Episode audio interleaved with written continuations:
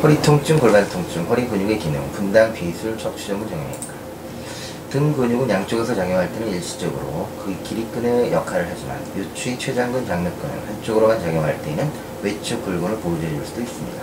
이 근육 중 어느 것도 축 회전에 일차적으로 전혀 관여하지 않으나 이 움직임에 대한 활동은 복사근에 의해 양산돼 전방 굴곡 움직임에 대항하는 근육들의 안정에 영향을 미칩니다.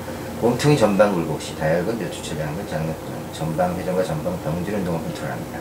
몸을 원 상태로 똑바로 세울 때는 요추 길이끈의 도움을 받아 후방 시상 병진 운동도 컨트롤합니다.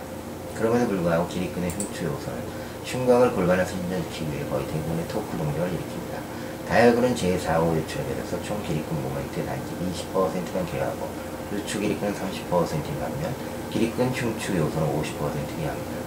비록 다혈근이 요추 천골 결합부에서 가장 큰 근육임에도 불구하고 골반에서 흉곽을 신전시키는 데는 미치니까 단점을 가지고 있습니다. 이 세 개의 모든 허리 근육들은 요추의 성향을 지지하고 컨트롤, 요추 근조를 안정화시키는 데 기여하고 있습니다. 이 근육들의 지지 기능에서 중요한 점은 근육 섬유 타입을 구분하는 데 반영된다는 것입니다.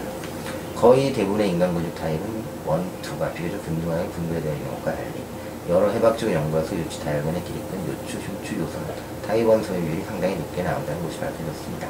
이러한 척추 근육 주변 인간 사지 근육이나 복근에 비해 상대적으로 횡단면이 큰 타입 원 섬유로 가지고 있는 것으로 알려졌고 빠른 경련을 일으키는 타입 2 섬유한테 젖어고 타입 1 섬유의 더큰 비율과 더 큰 사이즈가 존재 가설화되어 있어 이러한 근육들의 토닝 역할을 실질지고 있습니다. 요추 다혈근과 최 장근 그리고 장력근의 조직 화학 구성 모서관화 그리고 근육 엔자임 활동 실험을 통해 연구되었는데 다열근 섬유는 아주 큰 모세관 네트워크가 가지고 있고 대략 4개, 5개 정도 모세관들이 근육 세포와 연결되어 있습니다.